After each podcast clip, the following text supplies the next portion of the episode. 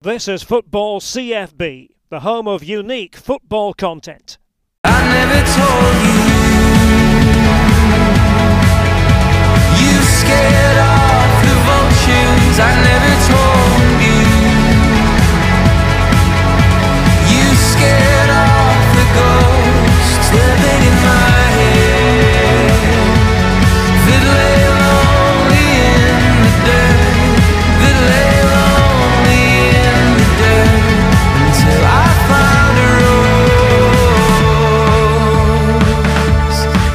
Football CFB today by one of the iconic voices of football in the UK, whether it's Scottish football, whether it's the Premier League.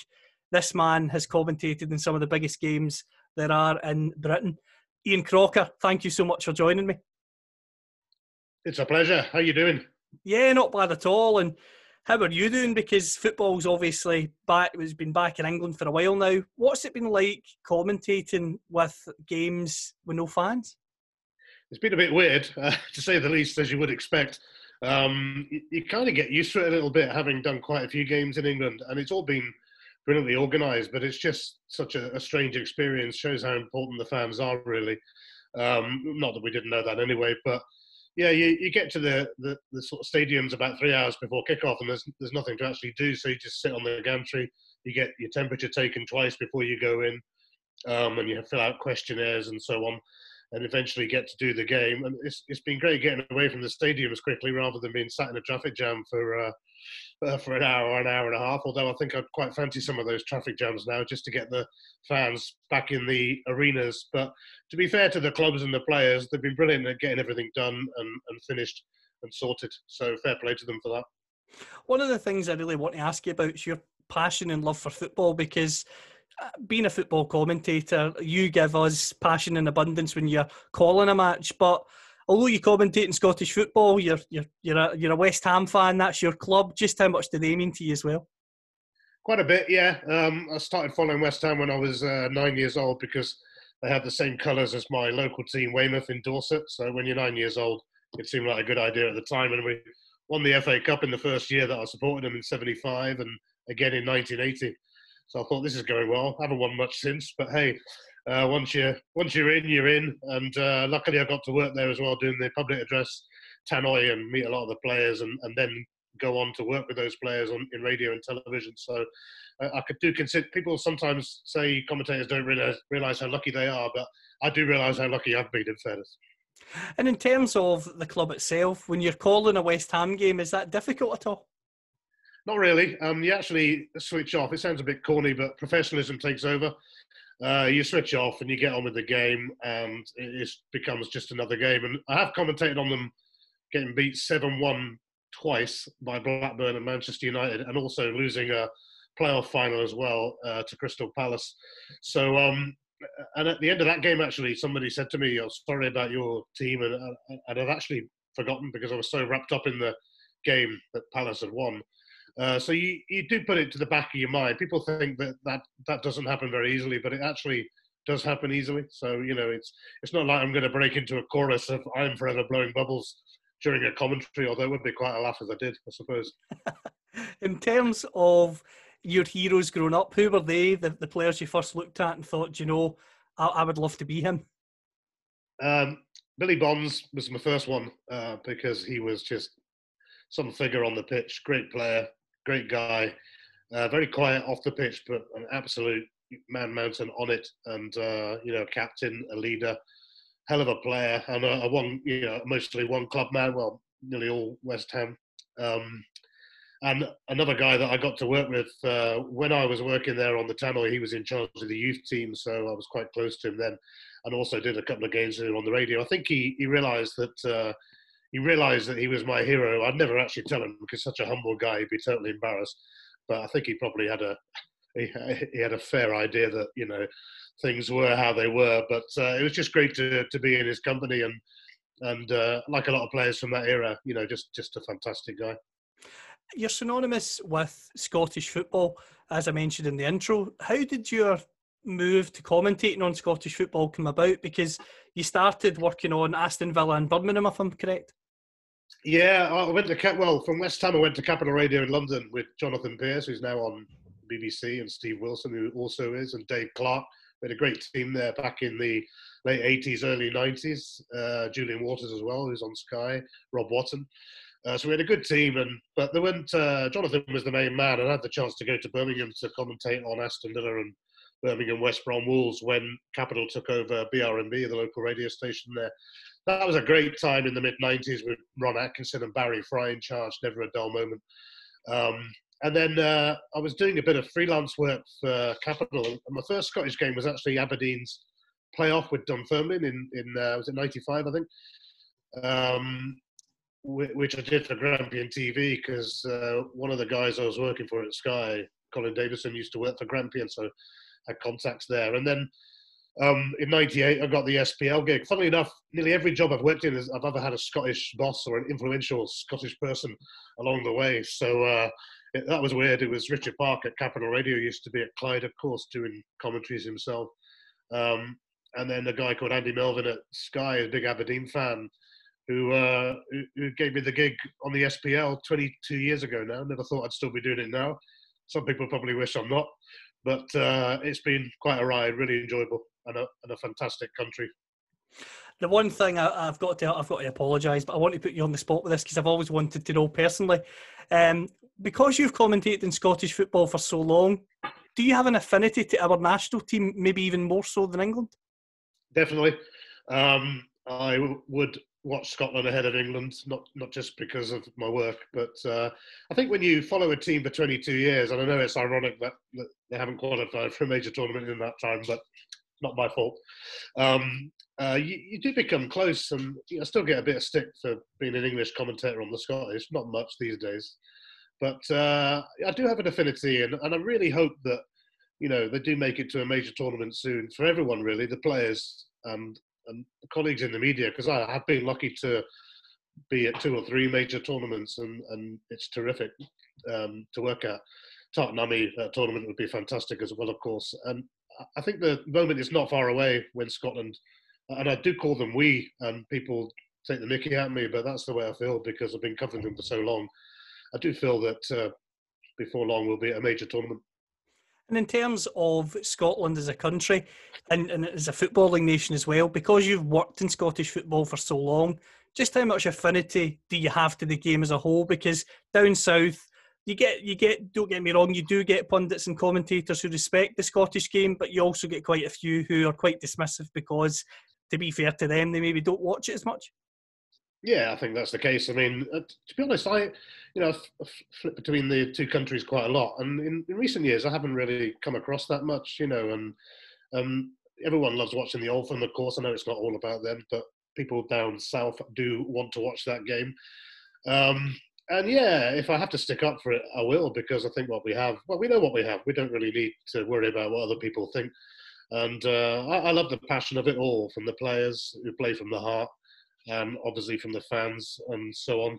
So uh, I think we're comfortable with what we have in Scotland as a as a product. So uh, you know, if other people want to have a pop at it, then fine. But uh, one thing that does surprise me is that it's often compared to the Premier League, and I don't think you can compare it to the Premier League because it's a whole different ball game down there, obviously financially and, and so on. So, you know, you, you can't really compare it to the two, but you know, you can get bad games in any league, you can get good games in any league, and uh, I've always looked at every game, you know, thinking this could be the best game we ever do. I always remember going to Motherwell Hibs in 2010, thinking well, you know, it's an end of season game. They were both chasing Europe.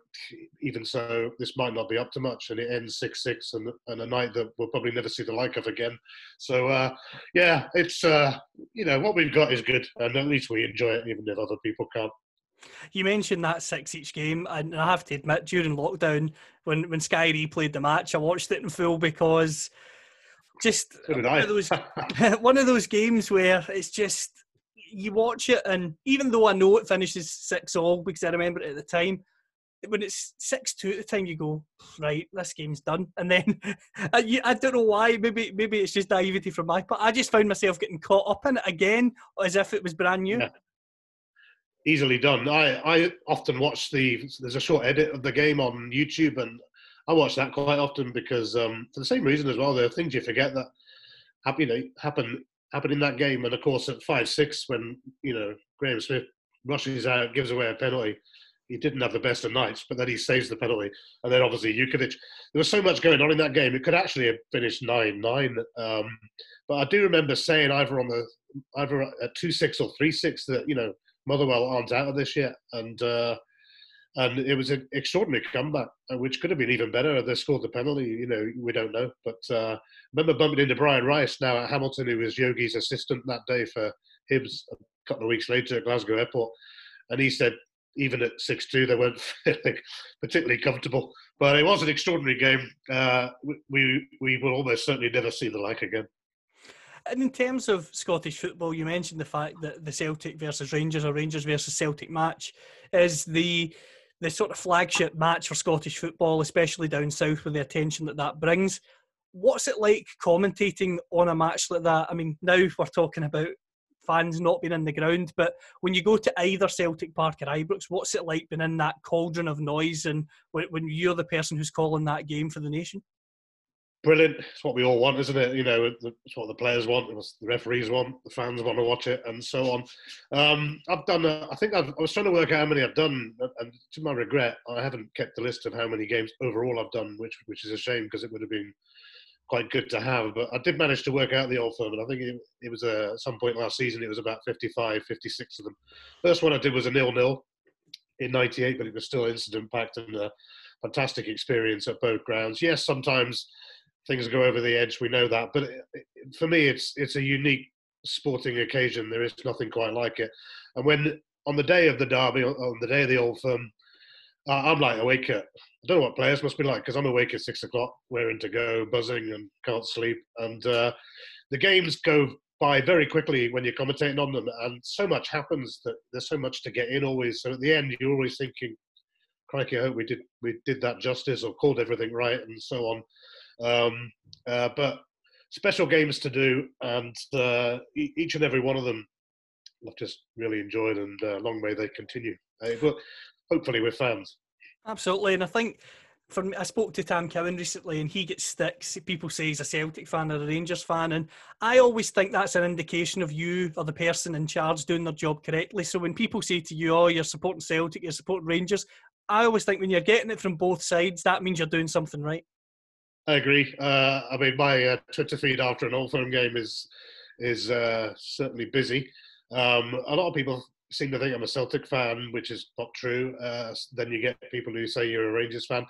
I think um, it, it's. I'm, I'm, from a little sleepy village in Dorset, so I genuinely am a neutral. I know that and always will be people will disagree. But um, to me, it's all part of the fun as long as it stays as uh, banter, which it mostly does.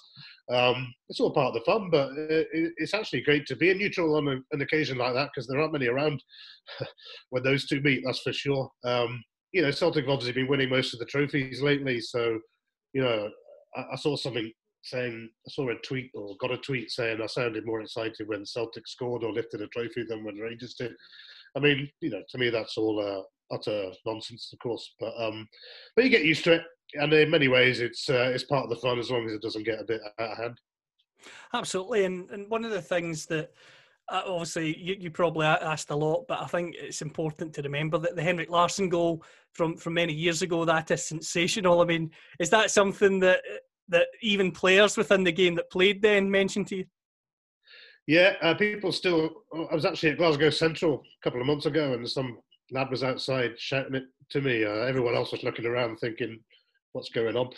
Uh, but it's it's great that uh, people remember that, and uh, it's ironic that it's, it's, basically it was a simple three words that summed up a magical moment in in the time we've been doing Scottish football. And uh, yeah, a lot of Celtic fans still quote that to me, and uh, and that's good. Although it's quite frightening. It was 20 years ago. I better come up with a, another line by now. But um, yeah, that was an extraordinary game. I mean, it, it was 3 0 after 11 and a half minutes, I think. 3 1 at half time, and Rangers had a goal wrongly disallowed. If they got back to 3 2, who knows? It was such a crazy day. But I think whatever would have happened, uh, Henrik Larsson probably would have uh, stepped up and sorted it out for Celtic that day. And on the other side, I remember the, the Pedro Mendes goal uh, against Celtic from, from the corner, and I just that's another goal I remember your commentary on, and just thinking, what a moment that is. Yeah, yeah. I, I like to put a full stop between words now and again to uh, heighten the effect, but that was an absolute screamer. Something that obviously uh, worked on and and it came good to, to great effect. Stunning hit. There's been a few over the years. Nakamura's as well. Um, when he scored uh, against Rangers his first Old Firm goal, the one that he scored from distance. Well, it would be with him, wouldn't it? Because I was waffling at the time, and I suddenly saw the ball go in towards him, and thought, "Oh, oh he's going to have a go. Shut up and try and capture the moment." And uh, that's what it's all about. Coming up, you know, the players do what the players do, and we just try and capture the moment. And uh, it's it's quite humbling that people uh, quote lines at you, but ultimately, that's what we're here to do. You mentioned capturing the moment. I always wonder what it must be like when you're in that commentary booth in, in the gantry because you mentioned the fact there that you're having a chat and then the ball breaks to Nakamura and your instinct tells you this could be a big moment. Is the biggest fear as a commentator missing that big moment because in football something can happen out of nothing? Yeah, most definitely. You know, so I mean, I, there was a cup semi-final I think when Adam Rooney scored after I can't remember how many seconds now for Aberdeen, but quite quick I think. And I always like to do a sort of opening line on kickoff.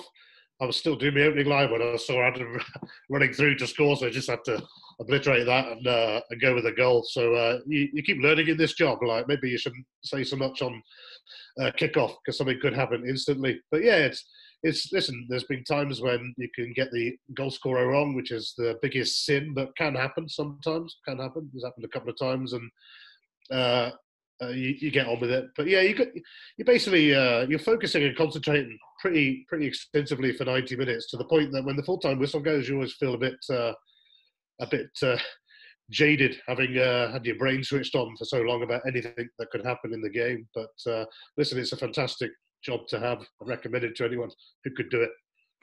And something that intrigues me with commentators, I've spoken to quite a few, is how the preparation's always very thorough, but it's completely different from person to person.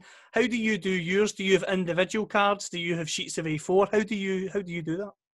I have. Uh, I was just trying to think of. I have two sheets of A4 paper with grids and enough room for information on 21 players plus the manager. Uh, I'll move on to the back of the sheet if there's extra players around, or even a second sheet just to cover all the squad numbers these days. And then a separate page of uh, general stats about the game, which there, probably be, be about 30 stats that you might use. But I always say, yeah, everyone is well prepared and everyone has their own way of doing it, and own style. But um, if the game's good, like the old firm, sometimes there's, there's always some great stats on them, but the game goes 100 miles an hour and you don't have time to get them in. And, that's how it should be. They're only there to fill in the odd gap. In I remember doing a game Norway Azerbaijan once that finished nil nil, and absolutely nothing happened in the game whatsoever. So I was regurgitating my stats over and over again just to fill the time. But if the game's good, you don't really have to throw any stats in. It takes care of itself. And in regards to working with co-commentators, how important is it that you build up a relationship with them to make them feel comfortable on air with you? Because I'll just be honest with you, I think when you're on with Davie Provan, I really like that combination because you've got your, your booming commentary as, as you're renowned for, and Davie's got that sort of soothing, calming voice when and he'll pitch in when when when he needs to. Just just how important is that relationship? Yeah, very important. I've been lucky with co-commentators over the years. I've worked with quite a few and stayed in touch with nearly all of them.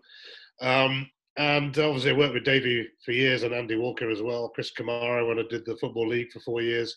Cammy was something else. He was he was so into the game. He was bouncing around the gantry, making the cameras shudder. Brilliant.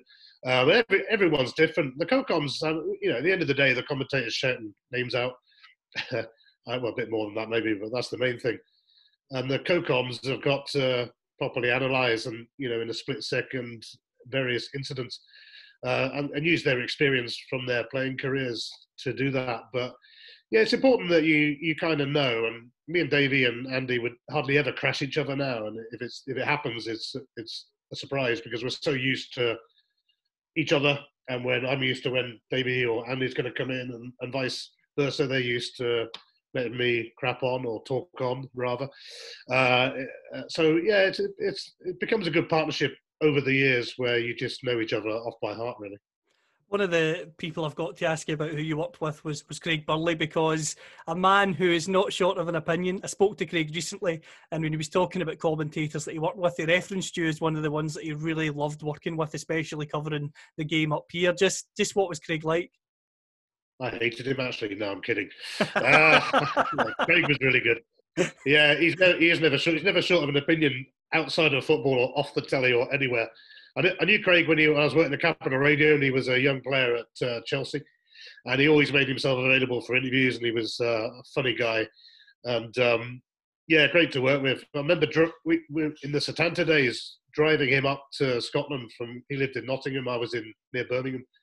We had to drive up on Christmas Day night uh, for a game on Boxing Day and uh, he never stopped moaning the whole way, and it was foggy and horrible and all that. And uh, but it's one of those nights you look back on and remember fondly after a few years. But yeah, top top boy Craig. He's now uh, he's now telling America his opinions and. Uh, uh, and doing a really good job, and I'm, I'm pleased for him because he's uh, made a good career of it over there.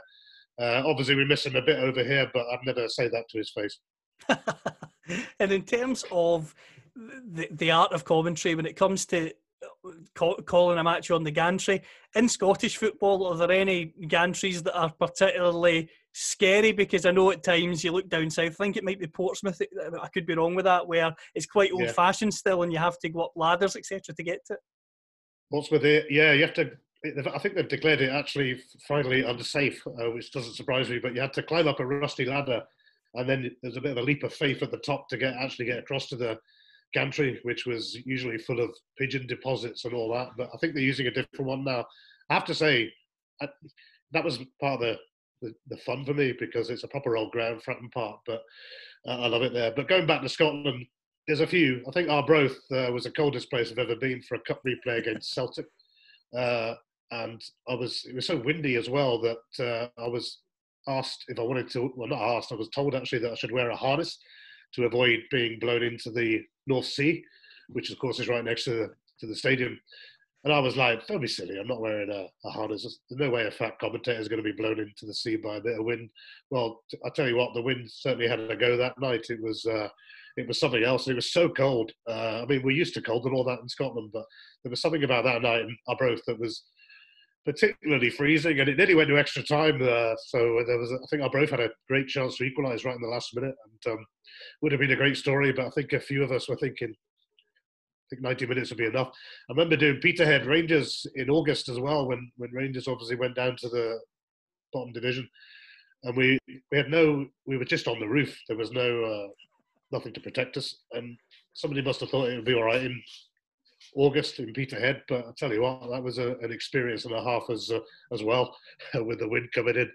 Uh, yeah, some. Uh, but I love these these grounds. To me, that's proper football. And uh, you know, sadly, we don't do the Scottish Cup anymore. But it used to give you a great opportunity to go to these uh, places, and uh, it was was great fun. And in terms of the Scottish Cup, when when you are commentating on a cup final, it's a showpiece event for the fans of, of both teams that are in the final and also a showpiece event for the nation as well. Just what's that been like through the years? Because again, Celtic and Rangers win their fair more than their fair share of trophies, but you've also had the, the pleasure of commentating on what we could call less favoured teams, less fancied teams winning cup finals. The likes of uh, the final Hibs Rangers comes to mind.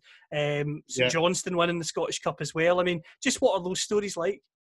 Yeah, good. I mean, to, to be there when St Johnstone did it and Inverness Caley Thistle, I mean, you know, fantastic achievements for both clubs. And to actually be able to be there and call it is uh, is a privilege. Um, yeah, I've, I've done. Uh, I think it was 19 I've done, but 2002 stood out with the with Peter Lovenkrands last minute winner. Fantastic final. I love the one-off occasion of a cup final where anything can happen and uh, that was uh, some game. But 2016 for me, with apologies to Rangers, was was also a bit special because it, when Hibs hadn't won the Scottish Cup for 114 years, you, as a commentator, you kind of want it to happen on your shift, and uh, it did in extraordinary circumstances. Um, and uh, there was a sequence of sort of late goals being scored at, at, that end in the in the Scottish Cup final that went on for a few years, if I'm if I'm right. Um, and and just just Hibs actually winning the Scottish Cup after so long was uh, was was something that was you, you have to come up with the right words for that because nobody's been able to say it for 114 years. So hopefully we did it justice. Do you feel added pressure or expectation when commentating on a cup final or a showpiece occasion, or do you try and just get into a habit of it's business as usual? I think the good thing is that you, when you do the really really big games, you do feel a bit of uh, bit of nerves and and so on. You know, uh, I think that's similar for players. If you're not feeling nervous, not that I compare myself to them, but if you haven't got a bit of nerves about you, then it's probably not right. So yeah, cup final day especially, you're thinking, well, you know, you've got one hit at this really as to what might happen and who might win it. So yeah, there's a little bit there, but over the years you, you become more and more experienced. So you just uh, you learn to then once once a game starts to just in, enjoy it. And um, yeah, I think it'd be wrong if you didn't feel a bit of an edge like before an old firm game when you know the the, the world is watching and and it's the same with the cup final. So uh, I quite like that feeling of uh, a bit of edginess, and um, it, it, works for me. And and going back to the, the English Premier League football, who have been your favourite players to, to watch and have the joy of commentating on over the years? Because so many iconic players, Henry, Bergkamp, etc., spring to mind immediately. Yeah, loads. Um, I was lucky enough in Manchester United's treble-winning season to do a lot of their games that kicked off at three o'clock on a Saturday, and there, there were actually more back then that did, rather than now where it would be would have been fewer. So I got to watch that team quite a lot. And funny enough, it was it was against West Ham when uh, it was Beckham, Keane, Scholes, Giggs, uh, the usual suspects. Sorry about the dog barking in the background there. um, and uh, it, West Ham actually took the lead and went one 0 up, and then should have gone two 0 up. But uh, Manchester United then scored seven goals. Scholes got a hat trick, including a cheeky back heel. Um, Beckham floated in a fantastic free kick. And I have to say, watching that team at that time, I still would say that's one of the best teams I've seen. That was, uh, I think that game was the season after they'd won the treble. Um, and it was just a team at such a peak and uh, terrific to watch. But you, the ones you mentioned as well, there's been so many over the years. Um, you know, Henry and Bergkamp, yeah, fabulous. But um, yeah, there's a, there's quite a few you could name. Absolutely, there's there's so many, and and something that's just come into my mind at the moment as well as we're speaking. As a commentator, you rely on on your voice. How how nerve wracking can it be? I mean, everyone gets a cold or a sore throat. For a commentator, that just I'm just imagining that that's the worst possible scenario. Yep, I'm, quite bunged up at the minute. Actually, I think it's the pollen, or uh, I didn't think I had hay fever, but I'm starting to change my mind. So uh, feel rather bunged up as it is. Yeah, I mean, uh, I remember doing a game that I should never have done really because I had a, a, really serious throat infection. I mean, we all get sore throats and colds. Fine, you get on with that. But this was like a proper rug on my throat, and um, I forget what they called it, but there was a name for it. It's a proper infection, and I was due to be doing Hearts Celtic, and um, as a commentator, you're selfish and you just want to do your game and basically not let anyone else do it. So uh, I carried on doing it, and I so knew that Jan Vennegoor Hesselink would score, and if I said his name in full, it'd probably finished me off. And he did score. Uh, and uh, I was just going to say Big Jan, but I thought I'll try his whole name. And it's on YouTube somewhere. The voice sounds utterly terrible. If I'm being honest with myself, I shouldn't have done the game. But like I say, us commentators can be a, a selfish bunch. But um, thankfully, uh, in, in recent years, the throat has stayed reasonably intact, so that's been quite good. You mentioned earlier that Scotland haven't been to a major tournament for many years, but but you have with with with your role, and you're one of the, the few people that's commentated on North Korea as they were beaten seven 0 by Portugal. What was that like? Yeah, that was. Uh, I don't think it was a great World Cup that, but I was actually based in Johannesburg most of the time for that work, working as a freelancer then for ITV and it was a good, it was good. It was good to do the games, and it was uh, it was an interesting place uh, for, sure in many ways. But uh, yeah, Portugal uh, Portugal were pretty good that day, uh, led by Cristiano, of course. And I've been lucky to cover them quite a few times, and and the tournaments are terrific to do. I also went to the USA in '94 for Capital Radio, which was just incredible.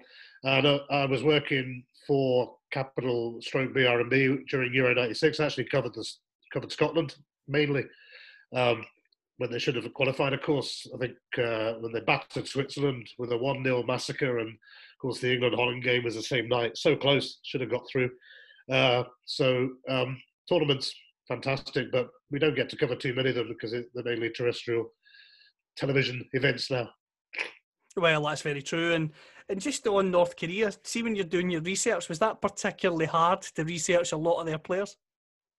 To be fair, ITV had a, a, a like Sky have a, a set of statos who uh, put some good information together for you, and uh, it was hard to find videos of them to watch, but there were one or two around, and um, but yeah, never easy, and uh, some of the names can be a bit tricky as well. But uh, you get used to that kind of things. You there are ways of finding out, shall we say?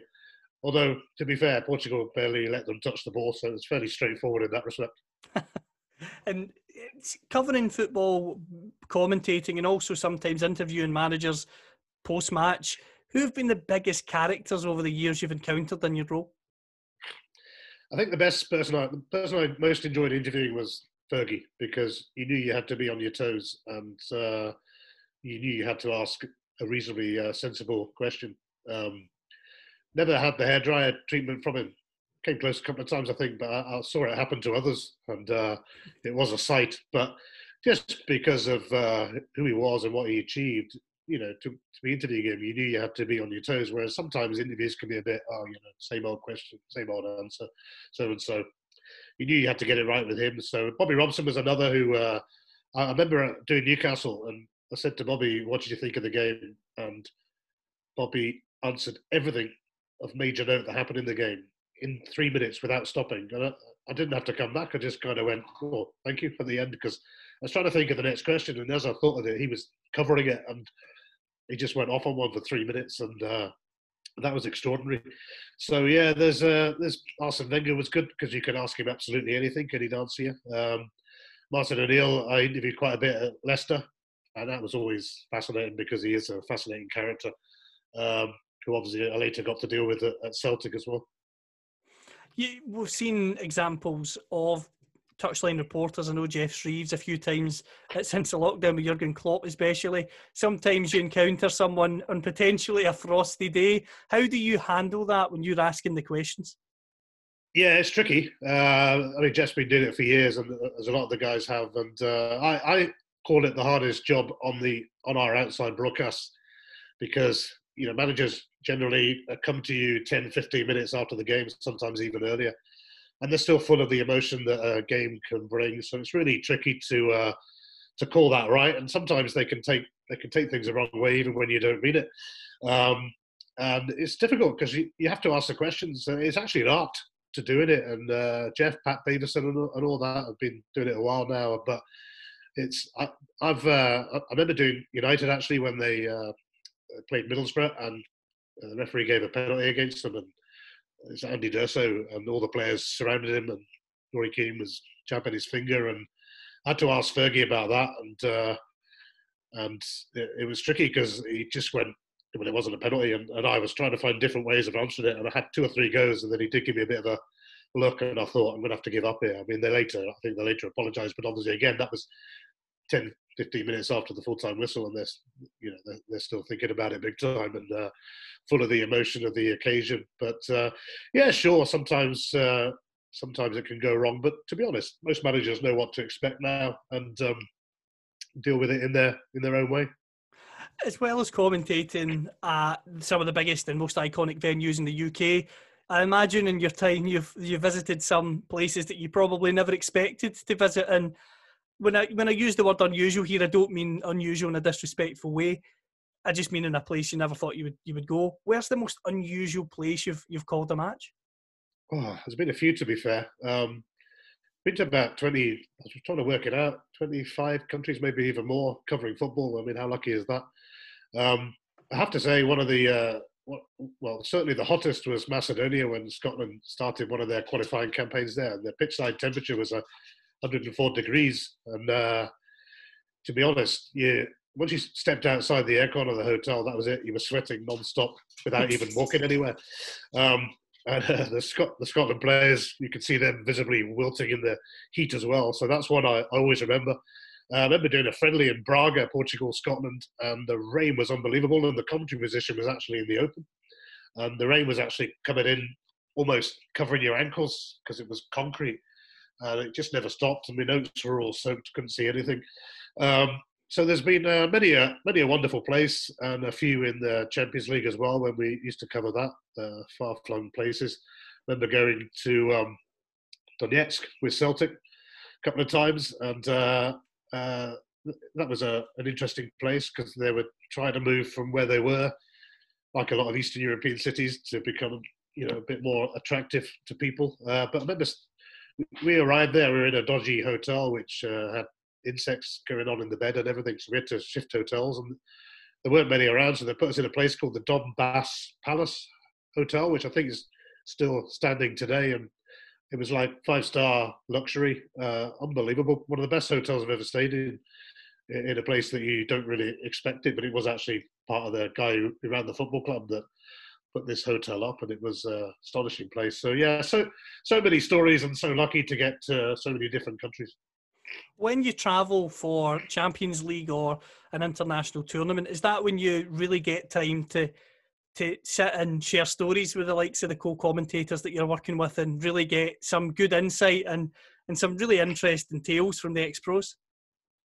Yeah, definitely. Yeah, we've had a many good trip uh, with uh, mainly Davie Provan then and uh, a few others as well. And uh, listen, they're great trips. You can't, you know, it's just it's a privilege to go on them. Uh, sometimes in days gone by, you used to actually travel with the with the team on the plane um, with Scotland, or indeed sometimes with Celtic, I think, and, and Rangers. If it was a somewhere like Donetsk, probably that was quite difficult to get to. Um, but yeah, yeah, we've, we've, we've certainly got a few stories uh, from those trips, and um, uh, like I say, very lucky to be on them. Just to, to, before we finish, obviously it would be amiss of me not to ask. Sky have got the, the exclusive rights for Scottish football for the next five years. Just how excited are you to, to have the opportunity to be calling games for the for the long term future, especially when it comes to Scottish football? Big time, uh, yeah. We've uh, we've got an exclusive deal now. That's these you know the rights, television rights come and go, and uh, Sky have, have been long term supporters of the Scottish game now for a very long time, in fact, and uh, and it's it's great to be involved with it still, and uh, hopefully for for a few years to come yet. Um, yeah, really good, and um, I can't wait for the new new season. I, I, can't imagine. I mean, I've been lucky enough to have done games, but for for for the for the fans who haven't been to a game for five months and, and, still won't be able to, at least they will get some football back in terms of watching it on the uh, television. It's it's not the same, but it is f- still football. And players are funny; they just adapt to these things and and get on with it. But uh, so it's going to be good to to get the football going again in Scotland, and uh, even better when hopefully we can gradually get a few fans back through the door, and then eventually get back to normal. That might be a fair way away. I guess it will. I don't know. That's for other people to decide. But it'll be good to be able to watch some football. Uh, but certainly, Aberdeen Rangers behind closed doors is going to be a weird experience for all of us. Because uh, when you walk to the gantry at Pittodrie, you have to go past the away fans to get there. And there's always a good bit of banter flying about, shall we say? So uh, it's going to be uh, it's going to be strange in an empty stadium, but um, as I say, in the English games I've done, fair play to the players because it, it can't be easy for them, but they generally have got on with it. And uh, but obviously, we need the fans back. Definitely, and just a few quick fire questions before you go, Ian. Um, favorite sport outside of football? Um, yeah, I'm not a not a great golfer. Uh, everyone says I should be. I might take it up yet, actually, late on in life. Uh, I'd probably go for tennis because I used to play it a bit. I know I don't look like an athlete, but it was about a few years ago, to be fair. Uh, and I really love watching the tennis tournaments, uh, you know, not just Wimbledon, but US Open and Australian and so on. So I would say that my second sport would be tennis. In terms of commentary, have you ever commentated on any other sports? Funnily enough, I um, I commentated on swimming once for a video, uh, things you do for money, and I didn't know anything about it at all. Uh, it's probably one of the worst commentaries I've ever done. Uh, although some might dispute that, but uh, yeah, that was hard. And uh, back in the capital days, I remember doing uh, the um, remember doing a horse race. Uh, I think it was a derby, it was during Kenny Everett's show on Capital Radio at the time, and we did it sitting in front of a telly, obviously, because we weren't going to go to Ascot for it, and that was tough. And my respect for horse racing commentators is still here to this day after trying to keep up with all those different colours. And uh, although having having had uh, Kenny Everett next to me, just laughing and chortling away, kind of helped me through it. But uh, yeah, that was very much a, a, one-off. I don't think I could ever do horse racing again, and uh, I'd be too embarrassed to commentate on swimming again with a complete lack of knowledge as to the techniques. Favorite film? Favorite film? Uh, ooh, favorite film. I quite like the old uh, Shawshank Redemption, Officer and Gentleman. I don't think I'd be be uh, very different to some people on that front, but uh, I also like the old Steve Martin, John Candy. That was uh, that was brilliant, brilliant partnership and uh, really funny. So uh, yeah, yeah, good film. Favorite music? Favorite music is quite simple for me. Absolutely love the musical Les Miserables. Uh, I've got just about every recording going. I've seen it 20 odd times. Um, when I used to live in London, a guy I shared a flat with uh, or a house with used to work for Ticketmaster, so I used to get late returns. So we were in our early 20s then with no money and nothing to do. So we just used to go and watch Phantom of the Opera and Les Miserables all the time. Love Phantom as well, by the way, but Les Miserables would definitely be the favourite. Got it on in the car all the time. Annoy the wife by singing it around the house, and uh, yeah, just a fabulous musical. If you ever get the chance to go and see it, do it. But of course, we've got to wait for the theatres to reopen as well. You've been in Scotland for, for many years working. Where would you say is your top three places to visit in Scotland out with football?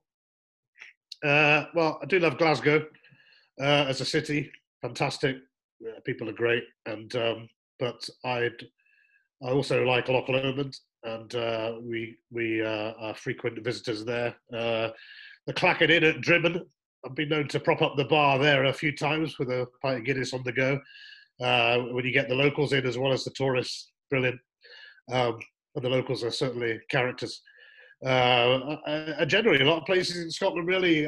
there's actually, despite coming here for 22 years, we've tried to do the rounds, but there's so many places that I haven't actually visited. I do like the Highlands as well, uh, Inverness. Um, so many places out there that, that I haven't actually seen and, and, intend to put that right over the next few years because it is a beautiful country and that's uh, one thing that I do sell to people down south. You've got to come up and see some of these places uh, because they are just extraordinary. And I've got many a picture in my phone that uh, that I share. It's uh, it's a fabulous country, uh, as I say, so much to see and so much that we haven't yet seen. So we'll have to do it. Tea or coffee? Coffee, black, no sugar. Beer or wine? Uh, wine, either colour. Uh, don't mind the odd beer, especially in the in the summer. But uh, generally, I, I don't mind a Guinness. But generally, I prefer a nice glass of wine. Favorite meal? Favorite meal would actually be chili con carne with rice, which which the wife says is boring, but I love it. So what the heck, with a bit of garlic bread on the side, even better. and, and I'll finish with a football question. I'm really putting you on the spot with this one. It's probably going to be a difficult one for you to answer, but I'm interested to get your perspective. What would you rather commentate on, Champions League final or World Cup final? Uh, I think I would probably go for the World Cup final. Never going to get the chance, but uh, yeah, I think the World Cup final would be uh, would be out there, wouldn't it? I mean, the Champions League's great and everything, um, but the World Cup is uh, would be a different level. So yeah, I'm uh, a bit jealous of the boys who get to do it, uh, but um, that would be uh, some experience for me. But uh, I'd take any final anywhere because I do like a, a good cup final. That's for sure. Absolutely, and it's been an absolute pleasure having you on the show, Ian. And I look forward to hearing you in Scottish football for the for the years to come, and especially when it comes to the international games as well, because I think we all need some some joy when it comes to the national team. Hopefully, we can get there soon. Yeah, we can but hope, and uh, maybe it will happen. Uh, I know we've got to play Israel about 27 times, but hey, at least we'll get used to them, and uh, hopefully they'll make it to, to next year's tournament because that'd be really good for everyone uh, involved. You've had some cracking guests on here, Callum. Sorry it took a bit of a downturn over the last hour or so, mate. Don't be daft. Thank you very much.